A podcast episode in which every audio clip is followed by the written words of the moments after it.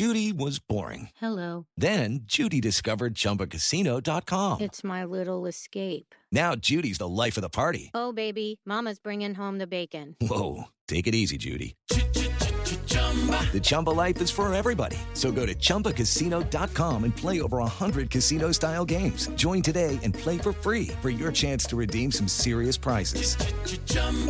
ChumbaCasino.com. No purchase necessary. Void where prohibited by law. 18 plus terms and conditions apply. See website for details.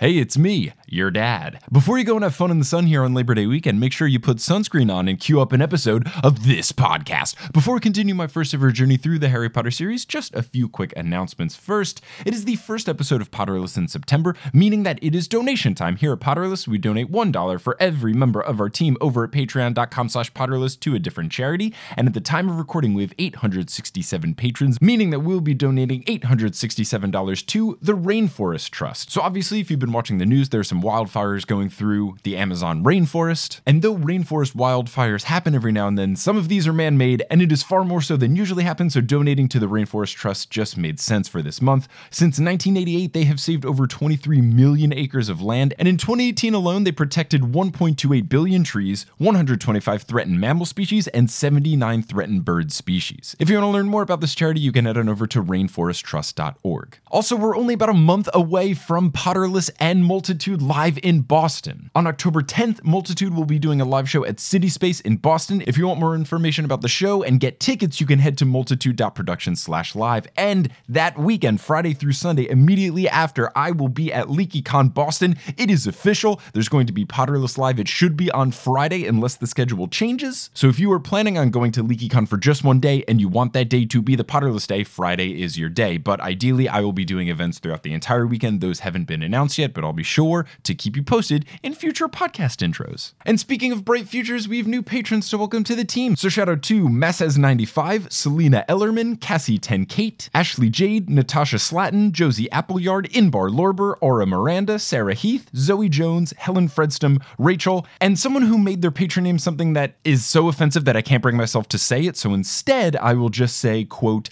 I love basketball. A name correction for Carbon Corvid, a pronunciation correction for Lior Nahum, shout out to Callie Boldler and Laura Vorwald who upgraded their pledge, and a producer correction for Ashton Gabrielson, whose name I forgot to say the past couple weeks. Shout out to our new producer level patrons, Courtney, Victoria McCormick, Hannah Zeters, and Marique Rieger. They joined the ranks of Vicky, Aaron, Jesse, Natalie, Clow, Frank, Marchismo, Samantha, Juan, Abid, Rosemary, Maria, Lisa, Ramina, Kamale, Russell, Audra, Eleanor, Sydney, Roseanne, Nikita, Taylor, Ali, Amelia, Sean, Sarah, Ben, Rachel, Zachary, Orchid, Vivian, Takari, Haley, Moster, Angelina, Ross Marie, Alex, Brian, Caitlin, Grace, Raul, Ingen, Mari, Alex, John, Noel, Tao, Emily, Robin, Will, Liz, Mariah, Brandon, Sarah, Claire, Gloria, Sarah, Patrick, Alicat, Hallie, Veronica, Kevin, Lotta, Noah, Tracy, Colleen, Jennifer, Friday, Ivor, Naomi, Tyler, Summer, Heather, Vera, Kerry, Andrea, Ella, Anthony, David, Elisa, Lynn, Cameron, Justin, Christine, Jacob, Toothless, Maya, Mark, Polly, Surjanetta, Tumnus, Remy, Matt, Sarah, Nona, Zena, Colleen, Harlan, Sheldorp, Noelia, Addie, Brian, Jenny, Nikki, Kara, Dorcas, Courtney, Kine, Amanda, Sabrina, Alicia, Kafir, Lindy, Martha, Benjamin, Skymart, Sarah, Peter, Yash, Marta, Stephanie, Justine, Aaron, CJ, Eileen, Violet, Kat, Lindsay, Fielding, Keegan, Miranda, Gail, Mr. Folk, Heather, Adam, Christina, Maya, Zachary, Kieran, Heaven, Callahan, Christy, Lily, Wire Warrior, Floor, Siri, Georgia, Vile, Itzel, Mitch, Al, Topher, Peter, Candy, Skyla, Edel, Kelsey, Ellie, Professor Threat, Kelly, Alubin, Maleo, Lena, Daniel, Rebecca, Lee, Lee, Elizabeth, Abby, Lika, Michael, Earmuffs, Kara, Tiffany, Kelly, Nadia, Andrea, Courtney, Sparkle Cat, Carrie, Jamie, Lissy, Camilo, Connie, Janet, Mary, Imo, Malin, Anastasia, Jaden, Nedry, Matt, Riley, Will, Zephyr, Artemis, Alubin, Maleo, Brett, Connor, Samantha, Kayla, Lauren, Aurora, Emma, Hermione, Leor, Megan, Out of Context, Liam, Melena, Marcos, Ella, Steam Nuggets, can't I, Potter? And yes, I can. Who never leave pizza in the broiler too long, so much so that the bottom becomes burnt and you don't want to eat that piece of pizza. If you want to be like one of these amazing patrons and get access to bonus episodes, exclusive live streams, my notes, you can head on over to patreon.com slash potterless. But without further ado, let's get into episode 91 of Potterless, the second look back episode covering episode 7 through 12 of Potterless, guest starring a whole lot of people. Hello,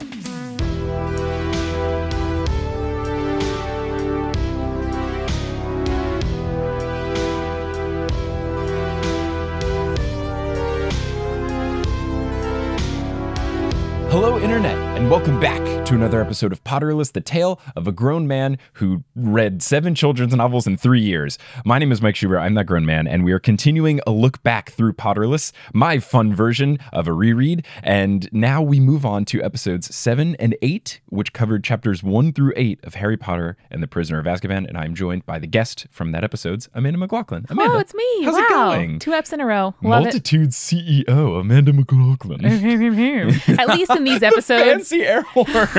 at least in these episodes of Potterless, you knew the name of spirits and had listened to an episode. Oh, that's very so good. That Look at feels the- the much better. Prog- I know we're getting there, and then soon we'll be like, yeah, man, multi's a thing. So, yes, listening back to these episodes, what nuggets and gems did you find? Let me tell you, full of nugs, Mike. As I know, Were they Azkaban is. Nuggets? They're the hottest of nugs. Okay. They're double chicken fried nugs.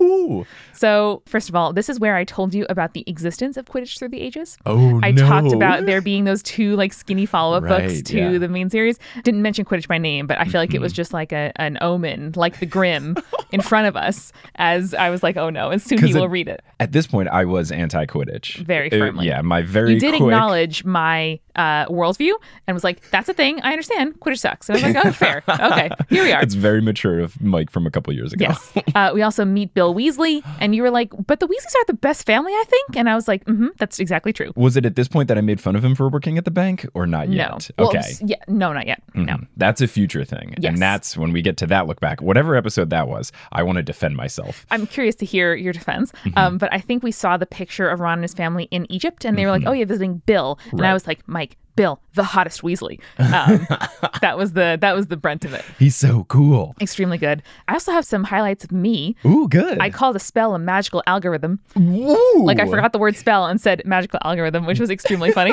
I al- I also uh, in in episode uh, nine was like channeling McGonagall and was like, "Boom, I'm a cat," and I just thought it was great. That's so good. Um, and then I was uh, making fun of Harry and said, uh, "I've got a death omen on my forehead. Like death omens and tea leaves mean nothing to me, lady." Ooh, yeah, that is good. That's definitely something Harry would bust out. Uh, but past me and my successes, I was also disappointed. J.K. Rowling's fat phobia is a lot less tolerable to me now than Yeah. Mm-hmm. it was reading it through the first time, where I was just dipping in, reading a couple chapters, being like, J.K. Rowling, whatever, okay. Mm-hmm. But hearing it again and again over every single book and every Right. single encounter with the Dursleys is like, ugh, enough. Because it's not just the Dursleys. I get that the Dursleys were supposed to be the bad guys, and she even was inspired by someone that picked on her in high school. I think it was like, or someone in school had the last name Privet. That's the inspiration for the Dursleys. Ooh. And the Brutal. whole the whole thing of them is yes, they have the personality traits, but then you go out of your way to keep saying that Petunia is horse faced and that the other ones are fat. And it's just strange that it's like, oh, here's why they suck, is because they are Yeah. large. And then also it extends to things that isn't necessarily derogatory, but it's just unnecessary. Like, why is the fat lady called the fat lady? And why is that her name? Hmm. And the same thing with the fat friar. And that's just how you refer to them. Yeah. That's not okay. Yeah, like fatness is not a personality trait, and it's Right. not it's not like inherently linked to anything except how your body's shaped. Mm-hmm. So anyway, I just wanted to note that like looking back, if I were to re-record these episodes, I would Mm-hmm. definitely, um, I think, point something out about that. Yeah, I think it's gross. I feel like she also does the Crabbe and Goyle too. It's like, oh, Yeah. they're bad, so clearly they have to be fat too.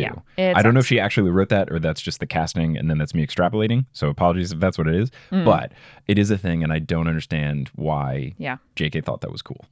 I don't either. Uh, what is extremely cool, violently purple. This is Oh, where that's we where- meet. yep, that's where I meet the Knight Bus. Oh my goodness! And you were like, and I was talking all about like, okay, so if you're a wizard and you just stick your arm with your wand in, into the street accidentally, do summon the Knight Bus? Like, why does the night Great bus drive question. and not operate? Great question. Extremely puzzling, but you were like, I don't really care. I just want to know what does violently purple mean.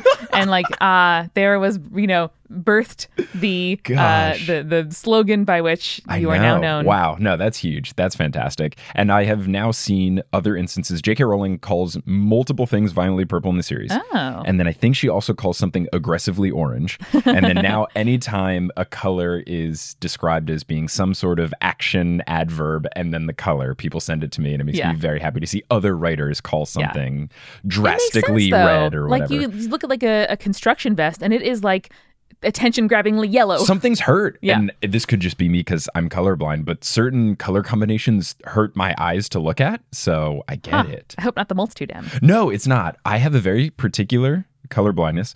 I'm red green color deficient. I struggle with shades of blue and purple. Hmm. So the multitude one, not a huge deal because it's clearly like purple, and then the cyan teal type deal, that's okay. But if there was something that was mixing in indigo in that territory, Hmm. in some lights it would look blue to me, and in some lights it would look purple to me. You know, like the Potterless logo. Hey, editing Mike here. Just wondering why past Mike, way way past Mike, past Mike who made the logo, decided to choose a color that he couldn't really tell how it looked and had to double check to make sure it looked good. I don't know either, man. Anyway, back to the podcast. The one that actually hurts my eyes is if you have bright, vibrant royal blue and then like bright red. Like if you Huh. have fire engine red mixed on So, a like the lighter American flag? blue. Nah, I like like if it was like a lighter one. I see. Not not I see what you mean. so Like, like they're clashing colors. Yeah, it's just like if you have a red background with that bright blue of text where it's a little lighter than royal getting onto like cerulean, that Yeah. hurts my eyes to read. Well, it's not an invitation to send those memes to Mike, everybody, just so you know, People are gonna only send hate mail with that particular color combo to me now. But let's get into some uh, predictions. So, oh, this is where it started. yes. So you guessed that Peter was Scabbers. You only mentioned. oh, I did? So you were like, I think that he's like taking a polyjuice potion and became the rat. Like I watched the movie a long time ago. I think I have Oh, that okay. memory. And so I was like completely floored and unprepared before you said that you saw it in the movie. I was Okay. like, how the fuck did you know that? so I was just like extremely quiet, like trying to just keep my voice in. I thought I was some like savant. I really did. reading. I did. And also, we foreshadow here about the Muggle Prime Minister knowing about the Wizarding World. With like Mm. Sirius Black being on the loose, they like mentioned that Sirius Black had Muggle wanted posters, and Mm-hmm. so you were sort of like, "Oh, like I wonder what the overlap is," and I was like, "You'll see, Potter." That's still one of my favorite chapters. Mine is too. The beginning of book seven, right? It's Uh, or beginning it book Order of the? Phoenix. Order of the Phoenix. It's Yeah. that early. Yeah. Wow. Yeah, that chapter where it's from the Muggle Prime Minister, I thought was so cool. I loved it. Me too. And I wrote down here, like, it, it really is one of my favorite chapters in all of Harry Potter. Mm-hmm. Mm-hmm. I'm glad that we got that little nugget of it. Also, we have Snape during the welcome feast when Lupin is first there. Mm-hmm. Snape is kind of like sending hate to both Lupin and Harry. And you're like, that's weird. And I was like, yeah, they must be lumped together in Snape's brain for some reason, not knowing Remus's ties to Harry's dad. Yeah, yeah, yeah, Um, and yeah. being basically his godfather. So, or in in shipping, when you think Remus and Sirius should be together. Remus is like the honorary godfather to Harry, but Ah. Okay, I, okay. you know, at minimum, he's like an honorary uncle. Right, right, right. We also have your Hermione theory, Oh yes. Which- triple Hermione's. triple Hermione. I don't think I get enough shit for I this. think really, I think it's really good. I do think it's good. I I guess I'm surprised that maybe that's why people don't make fun of it as much as Ludo think it makes a Bagman spend more episodes. Yeah, yeah. but I'm surprised it isn't more brought up. But maybe it's because it's good. I still stand by it. I think it's great. So to remind the listeners, uh, Mike's theory here, when we were kind of seeing these foreshadowings of Hermione having a time turner, where she like said she was in two classes that were at the same time, um, your theory was that she split herself somehow into three parts, and like she was particularly sassy in one class because that was like that side of her personality, Right. particularly like kind of flat and sad in a different one. I thought it's fucking good theory. and the thing though, I was shaken to the core because that predicts Horcruxes, splitting yourself. Oh, I didn't and even having different parts of your personality slash soul in different places at the same time, Whoa. like acting and being aware of themselves. I was like, oh no, you can't blow it now. That's so funny. Yeah. Yeah. The personality thing is what really made me did it is that she acted she was one out of character. way. Yeah. Yeah. So that's what made me think it was happening there. And then there was the whole like her backpack was filled to the brim with books. So you would have to think that if she's splitting, her stuff would split and then she would need all of them at the same time. Oh, like a, like a ghost copy, like the all of them would be wearing and carrying the same thing. Right, just because like if it was time turners, and I wasn't even processing this at the time, but like if it was time travel, in theory, she would have enough time to. I, don't- I get not go to your locker, but like I guess go back to the dorm. I, I think it's less imperative to have all the books on you the exact same time. If you are controlling time, you could Yeah. have books, stop at the Gryffindor locker room or the Gryffindor common room, But the thing with time, turner, turners, time turner. as you know now from Cursed Child, like Mm-hmm. there are the physical you is still in both places. So Oh, if yeah, she were to yeah, go back to her locker, like current her in, in her fic- fictional wizarding locker, everybody Right, knows there's not right. lockers in Hogwarts. Um, yeah, but you can't like cross the physical paths. Okay, okay. So yeah, I thought thought I thought that was uh, extremely I prescient of accidentally you. foreshadowed Horcruxes. It's yeah, fantastic. yeah. I do like triple Hermione theory though, because like at this point, like it's magic, so like who Yeah. fucking knows? And in book three too, like you know the characters well enough to pick up on when they're acting out of character. Right. So I thought that was really neat, and especially with the polyjuice hijinks, you know, that will happen. Yeah, yeah, Having yeah. people like looking like one thing and acting differently to how you know them to act is now on the table. Mm-hmm. You also just mentioned Hogsmeade and was like, "This is supposed to be really cool, I guess." And I was like, "It is really cool, Mike." they So- didn't go yet though, right? No, they're talking about it, and Harry still to this day, I'm mystified why he couldn't just forge the damn signature. I no just- one's gonna know. I don't. Yeah, that that one. I'm pretty sure I brought that up in the podcast, and I don't Yes. understand. Like, Yeah, I, I don't. No, literally, no one will know. I never forged something for a field trip, but like, if you don't want to talk to Vernon Dursley, don't do it. I know. And like he's a muggle. It's not like you're doing a wizarding signature where there is like some kind of verifiable, like your voice speaks it. I don't know, man. Man, this is similar to something Sydney brought up in the previous look back. Is that there's no just like regular courses that they took. So they never took regular math. And I guess Harry would have had to have gone to school. And this is something they don't talk about. Like, I guess he would have had to gone to kindergarten through fourth grade. Yeah. So I guess at that point he would have learned regular muggle courses and stuff. But my, the, the the joke that I'm getting here is did he ever learn penmanship? When because for me it was like you learn to print in kindergarten and Yeah. then I learned to do cursive in third grade and now they just don't teach cursive anymore. Apparently not. That seems so strange to me. What are people going to do when things are written in cursive and you're a child and you just look at it like what's that? Cuz Well, some letters don't look the Mike, same. that's just a font. And kids read fonts. you know, I also can't copy like Comic Sans, you know, letter for letter. But people, I think, just view it now as like a stylized thing. Um, and it's anyway, I have hand problems, like kind of a arthritis type symptoms in my Oh, hand. So for me, it's it's really nice to use cursive because I have to like clench the pen less. I have to clench and unclench less. Mm-hmm. Yes. Um, so I'm glad I know cursive. Right. It is a myth that you have to sign your checks in cursive. You can print. you can do whatever you want. You can do whatever you want. Put a little paw print, little little uh, little Padfoot. But signing in cursive I, I i've never seen a professional person write something out i feel like i have to have seen something but It's it just just rules, it feels man. fancy It's just You just society. we just decided that.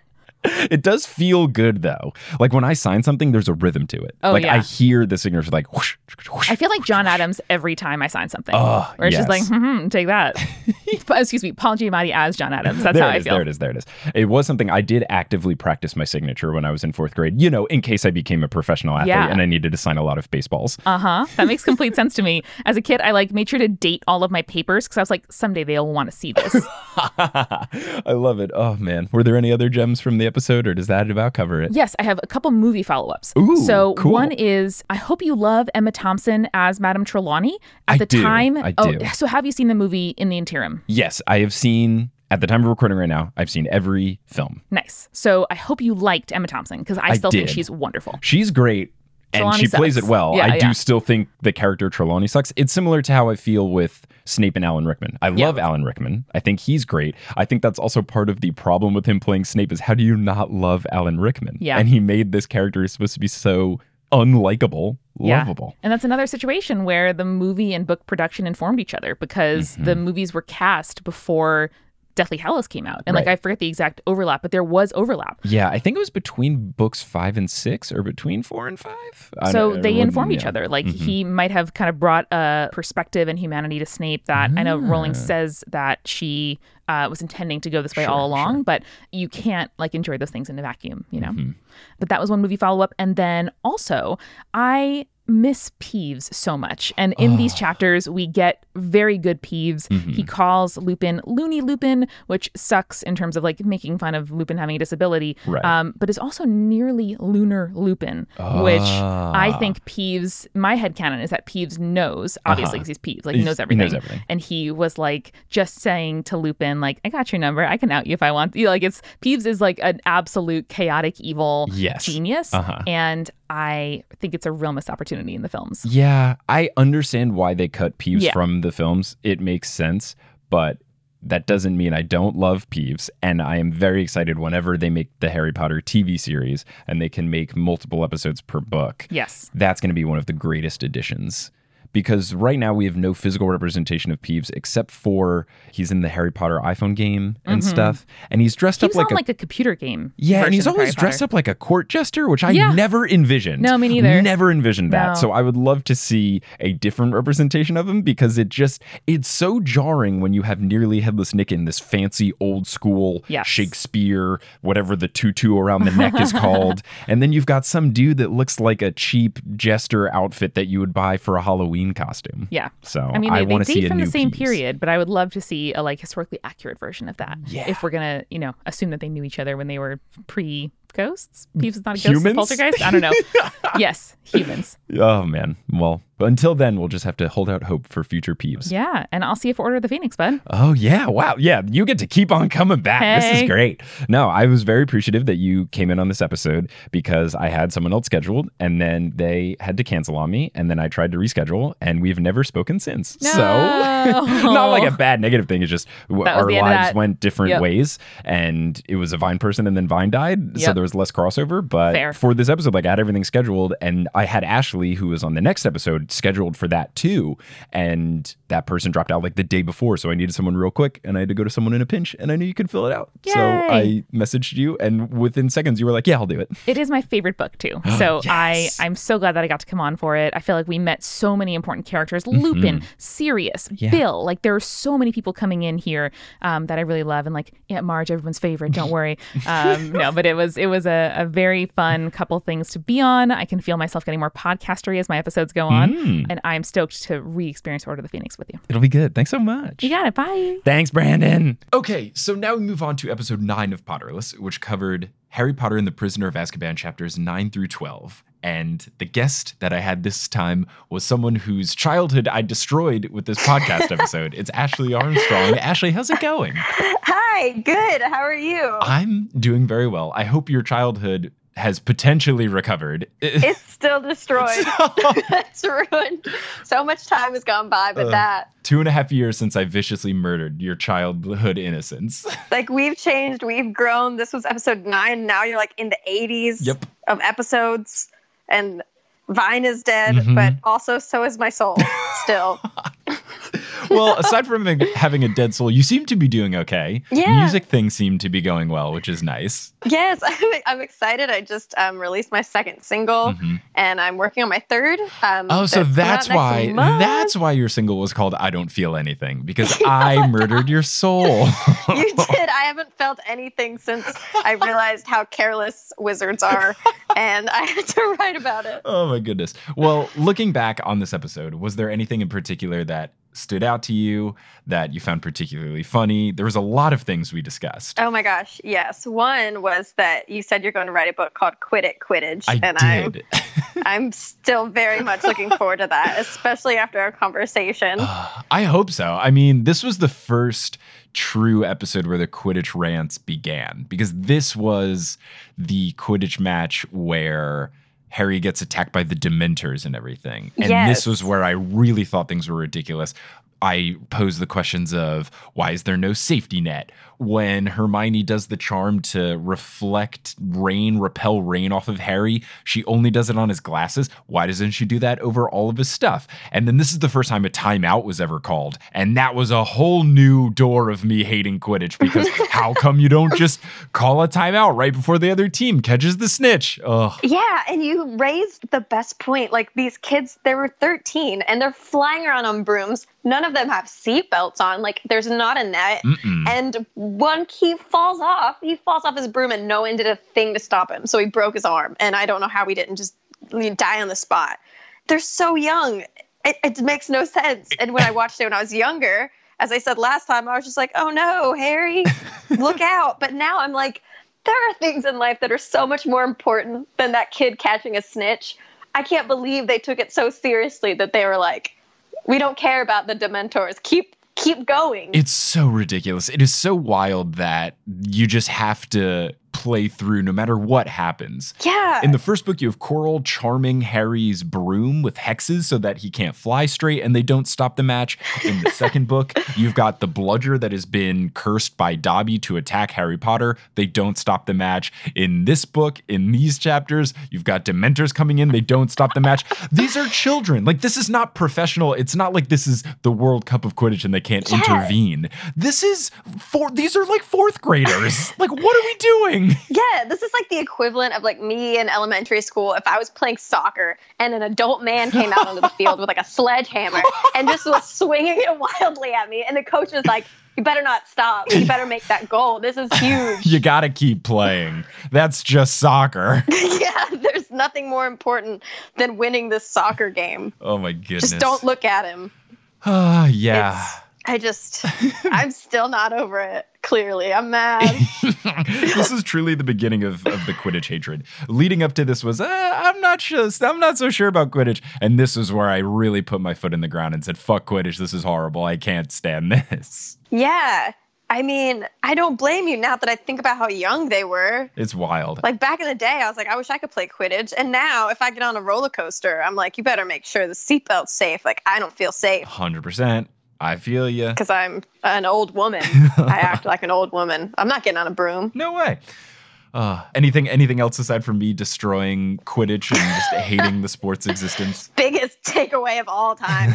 also, the difference in the broom names. Right. It would be so easy for these kids to shame each other based on their brooms. Which is another thing I did never considered before. You got a kid rolling in with a Nimbus 3000, hmm and he's just gonna think he's just the coolest kid on the block. Right. But that's not fair. The other one sounds like a Swiffer. Yeah, because it's the clean sweep, which does sound like a cleaning product. You're pretty much on a vacuum if you're on that. Right. And what's weird is that this is a school sanctioned sport. And you don't have school sanctioned equipment. So, if one house has people that are wealthier, like Slytherin, everyone's got Nimbus 2001s. That's not fair. And this is a school sport. It's very strange to me that you're allowed just to buy whatever broom you want. And if the Gryffindor team is poor, sucks to suck. Yeah, I'm mad again now thinking about this. There's, oh, they're classist. It is. It's it's so strange. I don't understand. This is a school sport. Why is classism ingrained in it? yeah, they should be like, you know, like back in the day when we all played like sports at school. I never played any of them well, but you know, like you have to play baseball and they're like, here's your bat. Like you weren't like, I brought my bat from home. It's like the baseball 5000. The other one's like, mine's called like wooden stick. I don't know. like that doesn't seem right. That's a very fair comparison. Thank That- you. that- that's how ridiculous the names were. Oh my gosh. Was there anything not Quidditch we talked about in this episode? Um, yeah, I yelled a lot, and I think you know we did talk about Vine a bit, so still it was still happening, right? it did right? still hadn't exist. died. It hadn't died. It was in that weird phase where they said that Vine was going away at the beginning of 2017, oh yeah, and then it didn't actually. It like lasted on a couple months after. Yeah, Vine was in like its limbo phase where everyone changed their handle to like follow me on Instagram Right. with like their Instagram My- yep. Mine still to this day, and I can't change it. Is like IG slash YT slash TW colon Shub seventeen, and it, I hate, I hate that I didn't get to change that before it was cemented in history. Because now, if I ever do share one of my old vines, it doesn't say watch Shubs' Vine. It says watch Oh. that shenanigans of a name Vine. Same. I was just like self promotion. Here we go. it's what you had to do. It's what you had to do. I'm glad I started the podcast before Vine died, though, because Yeah. that that helped it have some sort of kickstart. As some people knew who I were before I started it. Yeah, it's like popping off. I'm so fortunate that you had me on this show when you did. Like, I mean, hey, so I'm that now I get to come back. Yeah, no, I'm glad you were on. you're it was. stuck with me now. I'm very happy to have you. I, I mean, of course, by accident, but I'm glad it worked out this way. Is just these four chapters somehow had the most, the most like mind-boggling stuff. The things that made the least sense. Yeah, it- yeah, and it just took me by surprise, like reliving them with you, like as you were reading them at an older age. Because like when I read these things, it, none of it, I just took it all at face value. Is that the right saying? Like I Yeah. just took it all. and was like, I was like, yep, a man broke in. Yep, they kept, they stayed there. Everyone's still in school. Yep, a kid is getting chased by Dementors on a broom and no one's trying to stop it. Like this all makes perfect sense to me. Right. And and that was my whole point. I'm glad this episode of the podcast shook out the way it did. It made me really happy because part of my thought process behind making the show and something I wanted to do was I hoped that as being an adult reading the books, I would be able to pick up on things that didn't make sense. And in the first eight episodes of Potterless, it, it wasn't as significant. It was more me thinking things were a little nitpicky or me thinking I was some hot piece of shit because I was able to guess who the bad guy was or whatever. Like I, this this one, I remember it made me it made me very happy that this was kind of like the final element of the thesis statement of Potterless coming through. And I'm sorry that your innocence and your childhood had to die in its wake, but it did make me happy yeah. that my goal was accomplished in this episode. Hell yeah! so I appreciate I'm glad that it. happened in this one. I'm glad I got to be a part of that too. Because yeah, it just like it's it's just things that are so clearly off, and it's when you read it as a kid, you're just like, no, yeah, for sure, for sure, a man escaped from jail, and they're all just like, no, we have to be at school. Yeah, Like that just makes a lot of sense, but no, it doesn't. Nope. You kidding me? Nope, nope, nope. It's very silly. But the the final thing, I do also recall this being the first instance of McGonagall being very sassy, and that made me very, very happy. I'm all about a sassy McGonagall. That is just We all that's an her. energy that we should all try to channel. Yes. sassy McGonagall. Like this weekend at the bar, I hope that everyone will just channel their inner sassy McGonagall. That's all I can ask of you, Yeah, just listeners. don't put up with anyone's shenanigans and demand good drinks. And if anyone is annoying to you, send them home. And for any of your friends that are too drunk and need some help, much like McGonagall did to Harry, give them a cookie. Oh. Give your friend a cookie if they're too drunk. Yeah. and if anyone comes into the bar that looks like a Dementor or just a general bad guy, you're allowed to leave. You totally are. You're well within your right to do so. If someone breaks out of jail and comes to your bar, don't think you have to stay. Because that doesn't make any sense. Oh man, it doesn't at all. Well, I can't think of a better way to end this little look back, asking everyone to channel their inner McGonagall in the future. So, Ashley, thank you so much for coming back to to talk about this, and thanks for being on the pod two and a half years ago when it Oh didn't exist. Like you were the podcast. I don't know if it had been published. I think you were the last one I recorded before it ever went live. So you took a chance oh on being on a thing that was barely in existence, and I'm very appreciative of it. Oh my gosh. Well, again, I'm appreciative of you having me on here. It's like been amazing to watch Potterless grow and you're just like freaking killing it. So again, I'm glad you're just stuck with me because that episode, episode nine, cemented. It is, uh, and it was great. And now we're both in New York, and we hang out, and it's very fun. Yeah, we're going to the park this week. I'm very excited to see you in like a couple days. It'll be fantastic. But until then, I'll catch you later, and hopefully, I can somehow bring your childhood back into existence. Why, thank you. Classic past Mike, murdering childhoods. Ugh, when will he learn? Well, speaking of learning, I'm going to teach you all about some great deals over at Wingardium Adridosa.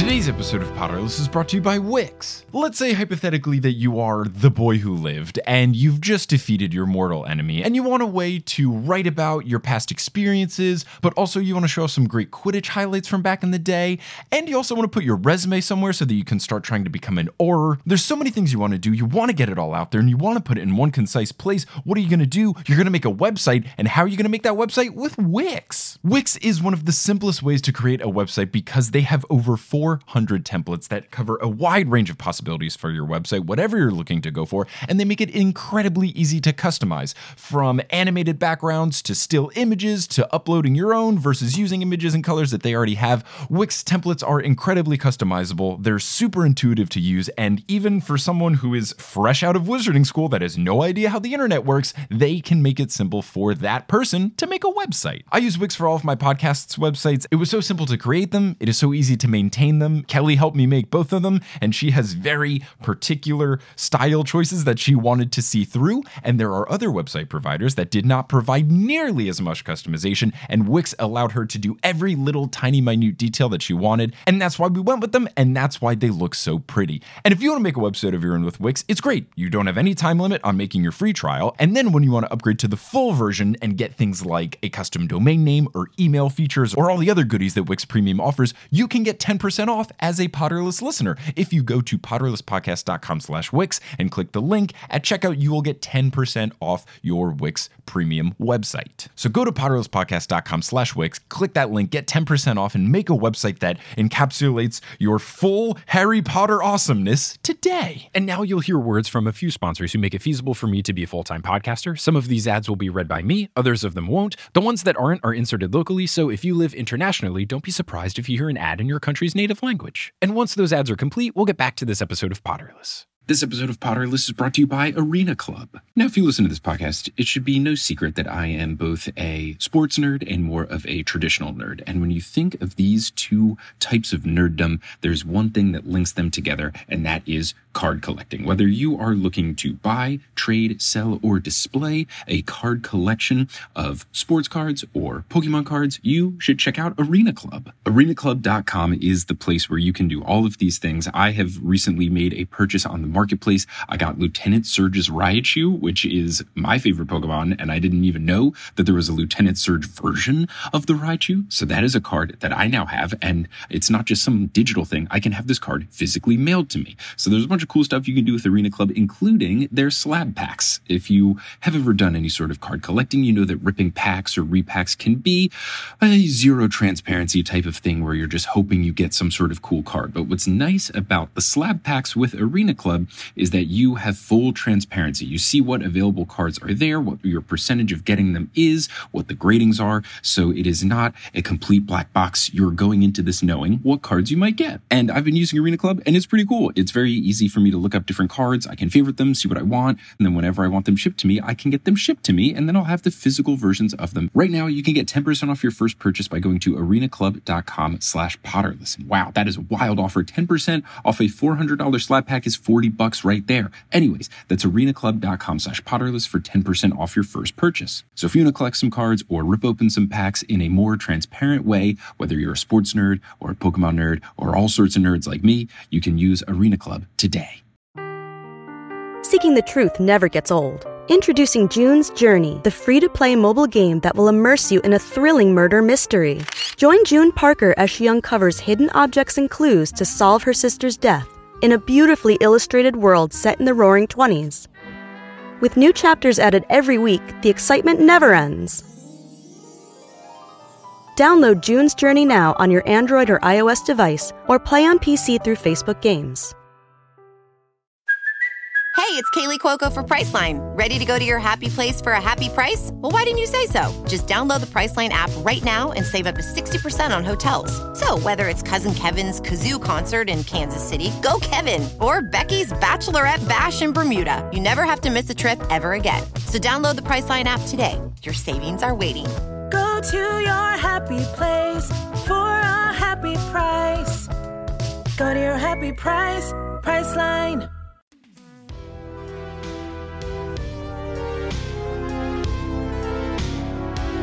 Okay, so now we move on to episode 10 of Potterless, which covered Harry Potter and the Prisoner of Azkaban chapters 13 through 16. I was joined by the lovely creative director of Mischief Management. It's Jordan Edwards. Jordan, how's it going? Hey, glad to be back. Yeah, glad to have you back. So you responded to Amanda McLoughlin's Facebook post, I believe, when when she was like, "Hey, my friend's going to do this Harry Potter podcast. Who's down?" Yeah, and then Amanda who likes me, Harry Potter and can be on a podcast? And I was like, yeah, I fit uh, both of those requirements. It so. was perfect. It was great. She was like, "Yeah, he works for Mischief Management." I was like, "What's that?" And she was like, "They make LeakyCon." I was like, "So his job is Harry Potter?" And she said, "Yes." It surely is. so, listening back to this episode, what uh, what kind of stood out? What was fun? What were the gems? Well, for me, it was trying not to say things that would spoil you for all of the magic to come, right? Oh, so good. I was trying hard not to rag too hard on Peter Pettigrew as Wormtail because you hadn't discovered that he was him yet. I, I remember as I was listening back, I was like, oh, yeah, I'm really dodging a lot of these things because I don't want to spoil you. Thank you. I think you this this was a really tough one. This is where it starts to to get a little hard spoiler wise. Yeah, well, also it's like gloomy and sad these chapters. So Right. Uh, we end. I remember we ended. We're like, oh, well, that was that was gloomy, but But no, it was just fun. It was fun to listen to. Basically, it was it was me trying not to spoil you. It was me honestly not knowing enough about Quidditch to have a strong opinion, and you have a very strong opinion. did, and I still do. to be honest, as I was first reading the series, I would just thumb through the Quidditch chapters and like see who wins in the end. But they are very long, and uh, sports is not necessarily my uh, forte, and so I would skip most of it. I don't remember, but according, I'm looking at the description of this episode. I did write that uh, we discuss one thing that I actually like about Quidditch, which is incredibly rare. It's very rare. So we were talking about the fact that the I want to say it was something to do with the goalposts. oh, that you there's three that. of them. Yeah, uh, basically, I think you didn't quite understand how, like, why it is a challenge to block penalty. Oh, yes, yes, shot. yes, yes, yes. Uh, because I think you thought it was a tiny little like hoop. I thought you just had to throw it through one of them, and I thought that was very easy to sit in front of one ring. no, there are three, and they are quite large. So uh, I think you you did ended up enjoying that tiny little piece of Quidditch. That is good. That's fun. I also, when I play soccer, I play goalie because I do not know how to play soccer very well, but I can jump in front of moving objects. Ah, so I so think you, just so basically the you'd be a keeper. You Yeah, exactly. If you were ever to get shanghaied into playing a Quidditch game. I would be very down to play real human muggle Quidditch. Yeah, I was oh offered gosh. to do so at LeakyCon Dallas where they were playing in the expo hall. Yeah, did you watch some? It is. It can get brutal. That's a thing. I watched some and it looked really fun. And then I noted that they were playing on like a polished concrete floor, Yep. which is not grass. Not so I decided no. to pass. no. Yeah, it's super fun. We've had Quidditch come to LeakyCon for multiple years, and um, it's basically operated by the International Quidditch Association. Like Mm-hmm. they set up everything, and they run like training camps and leagues and tournaments and stuff. It's super fun to watch. I've never played because, like I said, sports is not really my thing, but Mm-hmm. it is enjoyable to watch. And we there was one year where it was the uh, sort of the final, and it was the staff of LeakyCon versus the staff of the Harry Potter Alliance, like going head to head in a, in a ma- fun. major Quidditch game. Um, and it got rowdy. Good, as it should. Yeah, but it was super fun to be a part of it. So I would love to play in real life. I will figure out some way to make it happen. Yeah. I would love to get invited to some sort of Quidditch tournament of sorts. yeah, well, they have the Quidditch Cup every year, so um, you'll have to see where it is in the world and Yeah. see if you could go. Yeah, maybe I could sweet talk my way into Ludo Bagmaning and being the, Oh the my gosh. announcer for it. Yes. see, that makes perfect sense. I think you would be great at that role. Oh, thank you. Similarly, I really want, I would love for my Harry Potter notoriety to get big enough to where I could get jokingly casted as Ludo Bagman in uh, one showing of Cursed Child because Oh, he's in it for go. like a little, A and it's only audio, and he's not on stage, and it wouldn't be that hard, I don't Yeah. think.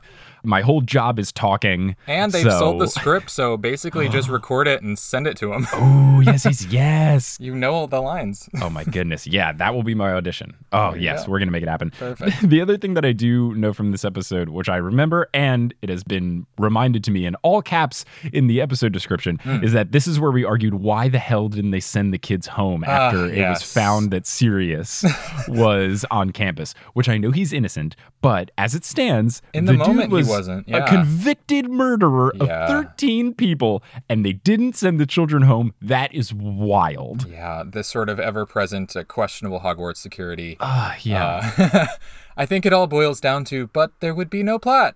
that is really what it is. It's Yeah. just so silly. And this was one of the things I'm glad it happened because when now forever when I'm describing the podcast to people and they ask what's it about, Yeah. one of the examples I always give for when I say that I point out things that don't make sense, the number one example is always why didn't they send the kids home after they found out that Sirius was on uh, on campus? there it was. Yeah. Ugh. It's fun to speculate. Like, Hogwarts has been, like, for years, there have been injuries and near death experiences. So, I know. It's, it's a dangerous place. I don't know. You know what you're signing up for when you go there. Yeah, it truly is. I guess that's just a given of the school. I'm, Yeah. I'm sure that if there is any sort of liability waiver that you have to sign as a student there, it is quite lengthy. Multiple scrolls of parchment. you got to sign your life away pretty much. I mean, and, and right after the next year, they weren't that great when they had the big Triwizard tournament where, mm-hmm. you know, Cedric died. So. Yeah. Yeah, there's a lot of drama, but honestly, I'd still go. I mean, yeah. I'm still waiting on my Hogwarts letter because, man, that sounds amazing. yeah, the pros just simply outweigh the cons. I think so. Sure, you might get murdered, but you can do magic. But so- yeah, you explore this awesome ancient castle, which has always appealed to me. It's very, very true. Well, Jordan, thanks so much for being on this episode Yeah, way no back problem. when. It's so fun to listen back and like you were such a young little uh, Potter baby back then. yes, I would say in, in Potter years, I was young. You were quite this young. was like two and a half years ago, which feels like a long time, but I know, a lifetime ago in Potter years. yeah, I was young in my knowledge of Harry Potter. Like I wasn't even halfway through the third book. Yeah. Which is ridiculous. And Look now, far now here I am. yeah, now I've gone from like, oh yeah, LeakyCon sounds cool to in talks with the programming department about my involvement at each convention happening this year. yeah, we were so glad to have you. It was so fun to see you guys up ah. on the main stage. So It was a blast. It was cool for me. It was something I always wanted to do, and I'm, I'm glad that we got to make it happen. And it, it was just such a relief to be spoiler free at a leaky Yeah, oh my and I could go to things and I could participate in things, and I didn't have to ruin things for the panelists that I shared a booth with. You can talk about Harry Potter, but only up to halfway through book three. I literally had to do that at a couple of things, and I feel so bad for it. But Not no, anymore. it was so fun being at LeakyCon, and we got to talk more than for five seconds, which was great. I know. At the It was a pleasure. LeakyCon, not this most recent one, but the one before, we literally just passed each other when I was on my way to it was the so panel. funny because I'd never actually met you. I had Right. only seen like your avatar from social media, Mhm. and like I walking by, I was like, that that hair looks familiar. I believe our entire interaction was complimenting each other's hair and then so. moving on. and then moving on to further uh, Harry Potter things. Yep, exactly. Sounds but we actually right. got to speak words to each other last year, or this past year, which was very fun. very fun. Yeah, well, you'll have to come to the next one. So we have Yeah. two Harry Potters as it stands in the calendar today. We have two uh, LeakyCons coming up Mhm. soon. The next one's going to be in Boston. I will be there. We are celebrating our 10th year, which is crazy. That's nuts. So LeakyCon first started in 2009, and we were in Boston. And so we're excited to be going back and celebrating our 10th year there again. And then we just announced not too long ago that we're going to Mhm. Orlando in 2020. So we're celebrating Harry Potter's birthday. Oh, nice. July 31st through August 2nd in Orlando at the uh, Orlando Convention Center. So we're excited to be going back. We've done a couple LeakyCons in Orlando, but it's been a few years. So we're Yeah. uh, really, really excited. That place is so huge and so much fun to be. So I am stoked. I will be Yeah. very excited. Obviously, Harry Potter World is right there. Very excited to do an episode by, yeah. from, you know, just during the line at Hagrid's ride. So it'll be the first eight hour episode of Potterless. Yes. Yep. plenty of time. Plenty of time. but it'll be great. But yeah, Jordan, thanks so much for being on in the past. Thanks so much for being on now. And I'll see you very soon. I'll see you in like a month and Yeah. a half at Not LeakyCon. Boston. Sounds good. See you then, man. All right, see ya. Take care. All right, so to round up this look back, we are going to now move on to episodes 11 and 12 of Potterless, which covered Harry Potter and the Prisoner of Azkaban, chapters 17 through 22. It was guest starring Multitude's own Julia Schifini. Julia, how's it going? Hi, Mike. I'm so proud of you. You finished those children's books. It's incredible. It only took three whole years. Only three years, but you were pacing yourself. Don't discredit yourself. Thank you. I like to think that it was harder to read them in three years because I had to keep stopping myself every time. That's true. hmm So, if anything, it's more impressive that it took me that long to read the books. It's a good excuse. I'm going to take that to the grave. So, listening back to these episodes, what uh, what was fun? What stood out to you?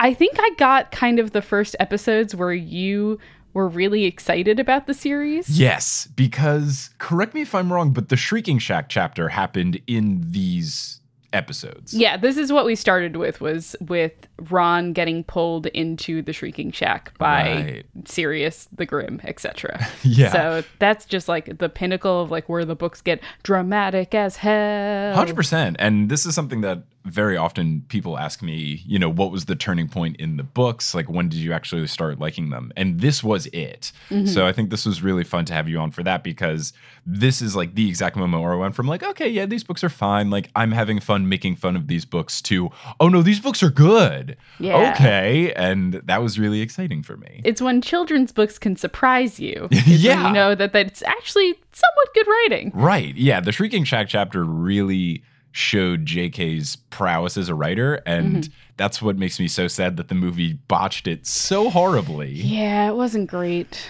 It wasn't Oh, great. Okay, so I actually started liking the books here. So that's Mhm. fun. Took me That 11 was episodes, but there we go. Especially because this was like the first time you and I had ever really talked. Right. Was on the podcast. And I listened to the first couple episodes. I was like, I don't know if I'm gonna like really enjoy this because he doesn't seem super into the books. And but you were like fully on board by that point. I'm like, all right, sweet. Hell yeah, let's do it. Yeah, I we had slacked a little bit because multitude was becoming a thing. Mhm. But I do recall that immediately after recording this, we had a wonderful Slack history of as I was reading the books, just like talking to you about them in Slack and being like, yo. yeah, you would just like you'd be like, I just finished this chapter and what the fuck? And I would also message you when new episodes would come out and be like, Hey Mike, uh, so you pronounced this wrong. And then I stopped doing that because the internet did it for me. Yeah, it was pretty great that uh, you know, Twitter took over for that role so that you didn't have to, just giving Oh, you God. one less thing to worry Just about. Saving me so much time. oh man. So aside from me liking it, was there anything individual that just kind of stood out? Anything that was funny? Yeah, I mean, I, I jotted down a couple of points where you asked me, like, oh, I don't know if this is going to happen. And I was like, I have to be really coy about this because it totally does happen. And Mike guessed it. So the first one was the foreshadowing of Peter Pettigrew coming back. Mm. Because you were like, Dumbledore is laying it on thick that Peter Pettigrew is going to be like an ally in the future that owes Harry a favor. Yeah. Which kind of happens. Yeah, barely. I was really expecting, and I'm A glad bigger that, thing, Yeah, right? I'm glad this didn't happen because to me this was just the classic henchman trope where the main bad guy is mean to the henchman, Mhm. and they zoom in on their face, just kind of being grumpy every now and then, and then at the end they ask them. Henchmen do this, and then they go no, and then they Yep. help. Like I thought it was gonna be that. Classic Disney movie. I got you. Yeah, so I'm actually very glad that that's not what happened. But I never could have guessed choked self to death with metal silver hand. Wouldn't have guessed that. I think it's also kind of telling of Voldemort too, because it's kind of insinuating, yeah, he didn't really trust Pettigrew. He knew that he was a turncoat, and he knew that like at any given moment he was going to betray him. So giving him a hand that the moment that he hesitates instantly kills him, tight leash, and I like it. I gotta say, Helen Martin and I talked about this. It's brutal and it's rough, but you have to respect Yeah. Voldemort's magic here. Like, obviously, Voldemort is very evil. Obviously, he's terrible and no one should like him at all. But he's a good villain at certain points, and running a tight ship of the Death Eaters with this, that's incredible. That he was like, I will give you this hand, but the second you have a little tiny thought about not fully supporting me, your ass is dead. Yeah, yeah. Just like any inkling that there's going to be a moment of pause, a moment of betrayal, just right. straight up murder. It's very good though. I really Yeah. like that. Mm-hmm.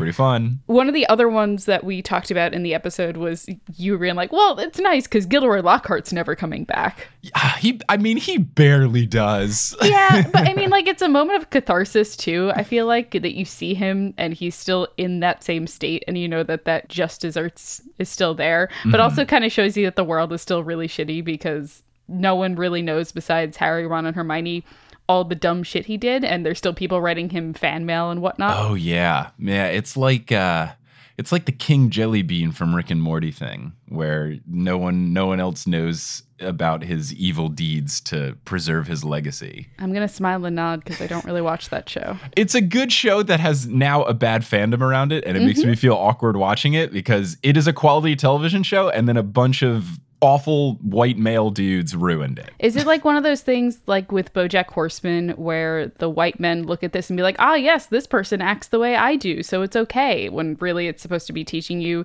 that the way that this person acting is unacceptable?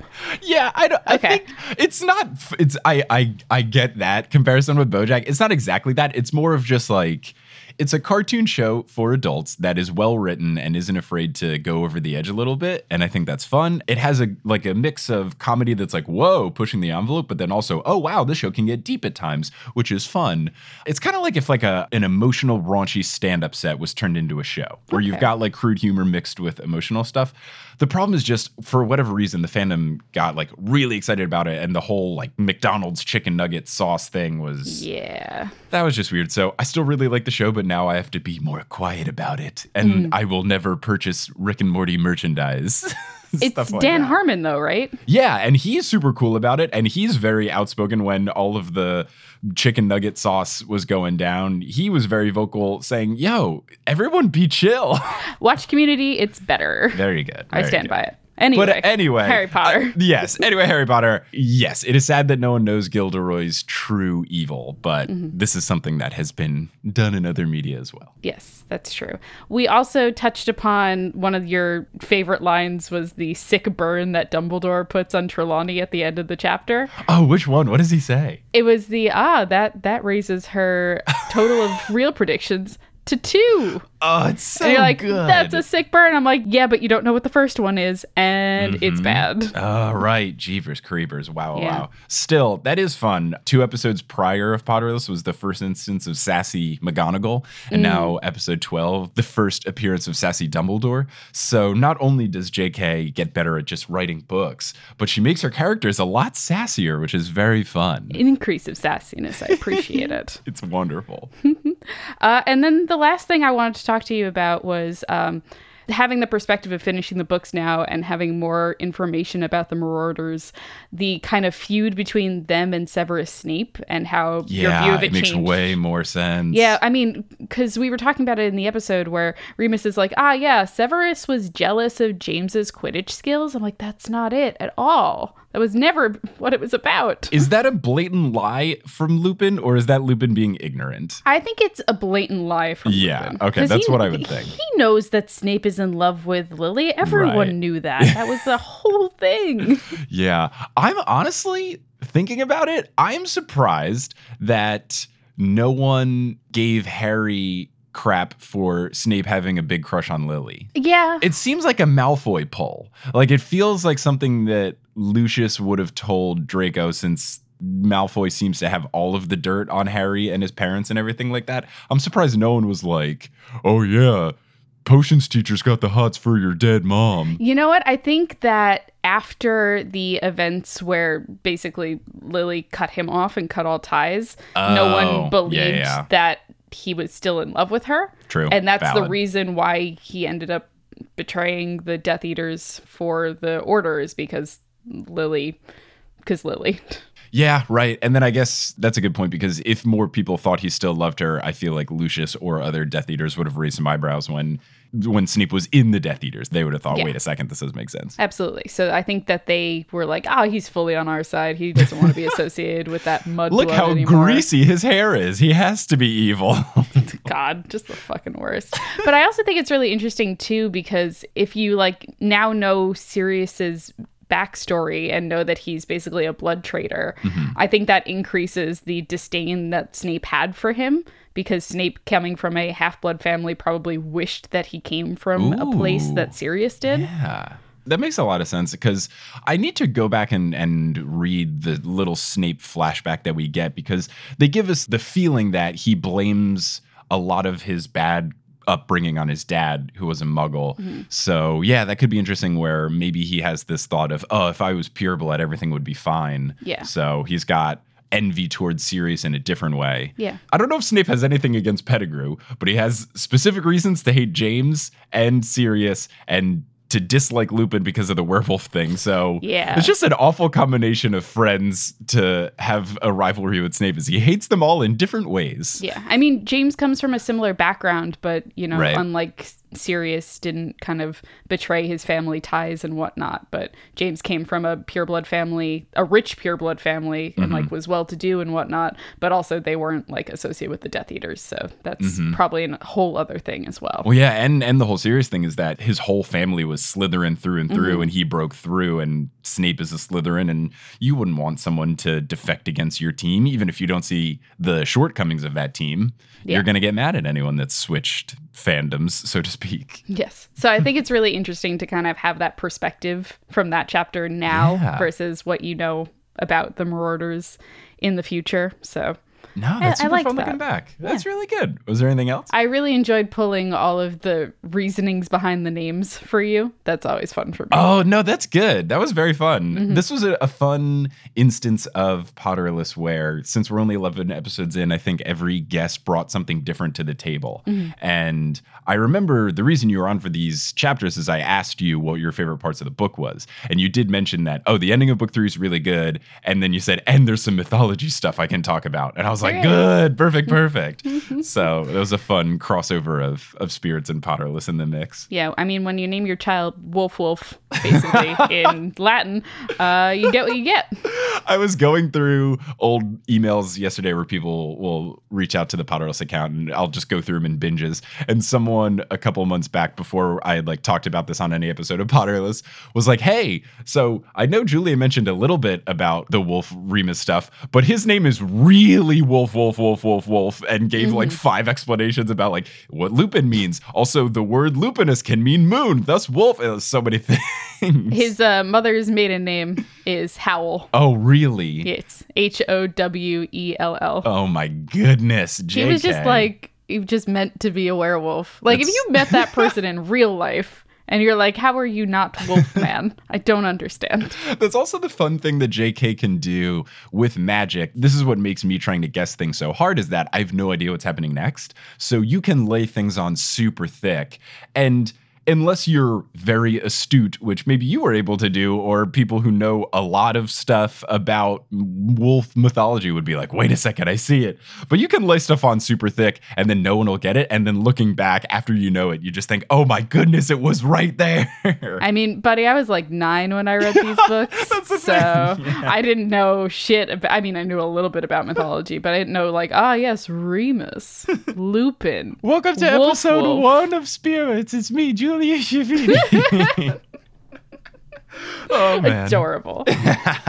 well, Julia, thanks so much for being on these episodes way back in the day. It was very fun. This was this was a good time where you were the first of this, but it kept happening where I would have multitude people on that I didn't really know at the time, and then I feel like being on Potterless kickstarted the friendship, which was really Mhm. cool. And now look how far we've come now, I know, hanging so out far. and talking regularly. Heck so. yeah. Thanks for being on back in the day. Thanks for bringing a new perspective to the series. And thanks for coming on, you know, for, for this little look back episode. Of course, it was my pleasure. Yeah, and I'll be chatting with you multiple times because you are a return guest. Yes, I'll see you at Order of the Phoenix. Yeah, should be good. I'll see you later. All right. Thanks, Mike. Thank you. Hey, editing Mike here. That's going to be the end of this look back episode. I hope you enjoyed. Thank you so much for listening. And as they say in the wizarding world of Harry Potter, as they look back fondly upon their past work for the past couple of years, a wizard on.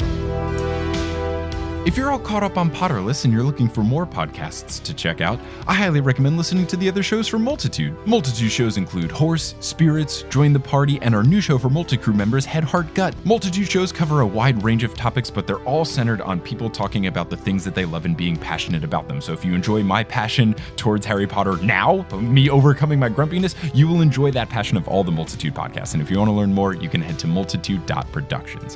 Potterless was created by Mike Schubert. It is hosted by Mike Schubert. It is edited by Mike Schubert. It is produced by Mike Schubert, as well as Vicky Garcia, Aaron Johnson, Jesse Horgan, Natalie Klobuchar, Klaus Lopu, Frank Chiodo, Marchismo, Samantha Rose, Juan Sanfilio, Abida Med, Rosemary Daj, Maria Lisa. Keen, Romina Rivadeneira, Camille Dock, Russell Dunk, Audra Eleanor Curlin, Sydney Cawthorn, Rosa and Batamana, Nikita Power, Taylor Armstead, Ali Madsen, Amelia Kraus, Sean Montag, Sarah Nink, Ben Silver, Rachel Guthrie, Zachary Polito, Orchid Grower, Vivian the Owl, Takari Arant, Haley Hastings, Moster, Angelina Withard, Rosemary Heise, Alex Bisholte, Brian Williams, Caitlin Sullivan, Grace Riggles, Raul Pineda, Ingen Odstotter, Mari Wynn, Alex Consulver, John Noel Basile, Tao, Emily Tyrell, Robin Fernandez, Will Barrington, Liz Bigelow, Mariah Noah, Brendan Pickens, Sarah Enslin, Claire Spencer, Rory Collier, Gloria Gillum, Sarah and Patrick Donifon, Ali Cap 29, Hallie Bowen, Veronica Bartova, Kevin Harnoy, Lotta Bartova, Noah Tracy Toya, Colleen, Jennifer Marklew, Frida J. Svensson, Ivor Peterson, Naomi Guglielmo, Tyler Latshaw, Summer Rathel, Heather Fleischman, Vera Coltham, Carrie D. Bagson, Andrea Crock, Elisa Grieven, Lynn Walker, Cameron Watkins, Justin Montero, Christine Saunders, Jacob Parrish, Toothless Walnut, Maya Gray, Mark Body, Polly Burge, Surujan Megupta, Netta Atabani, Tumnus Moran, Remy Fontaine, Matt Sfurley, Sarah Shecker, Nona VM, Zena Rosnowski, Colleen Mage, Harlan Haskins, Sheldarb, Noelia, Addie, Brian, Jenny Campione, Nikki Harris, Cara Hamilton, Dorcas, Courtney Hemwood, Kine, Amanda Alfred, Sabrina, Alicia McLaren, Kafir Shaltiel, Lindy Plackey, Martha Madueno, Benjamin Desmond, Skymart 6, Sarah Shetter, Peter Vostenak, Marta Morrison, Stephanie Magnuson, Justine Wade, Aaron Richter, CJ Ochoko, Eileen Gazesh, Violet Sullivan, Kat Yowell, Lindsay Towning, Fielding Lee, Keegan Curran, Miranda Manning, Gail Ann, Mr. Folk, Heather McMillan, Adam Bryan, Christina Walton, Maya, Zachary Davis, Kieran, Heaven, Callahan, Andaras, Christy, Lily Leader Williams, Wire Warrior 4976, Floor Sake,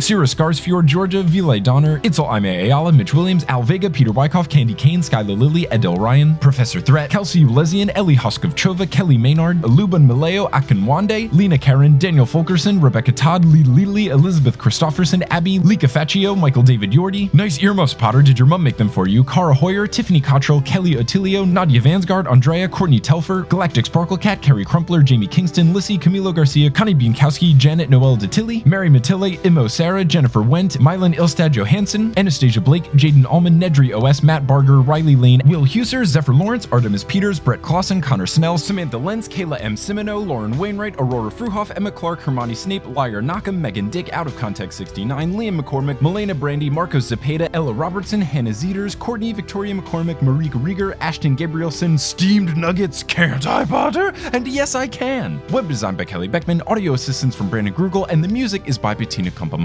If you want to find Potterless on social media, you can at facebook.com slash Potterless, twitter.com slash Potterlesspod, instagram.com slash Potterlesspodcast, and reddit.com slash r slash Potterless. For any and all information about the show, you can go to potterlesspodcast.com. For bonus content, you can go to patreon.com slash Potterless, and for merchandise, you can go to bit.ly slash merch on. If you want to tell someone about the show or leave a review about it online, that helps so much. And thanks for listening. Until next time, as they say in the Wizarding World of Harry Potter, a wizard on.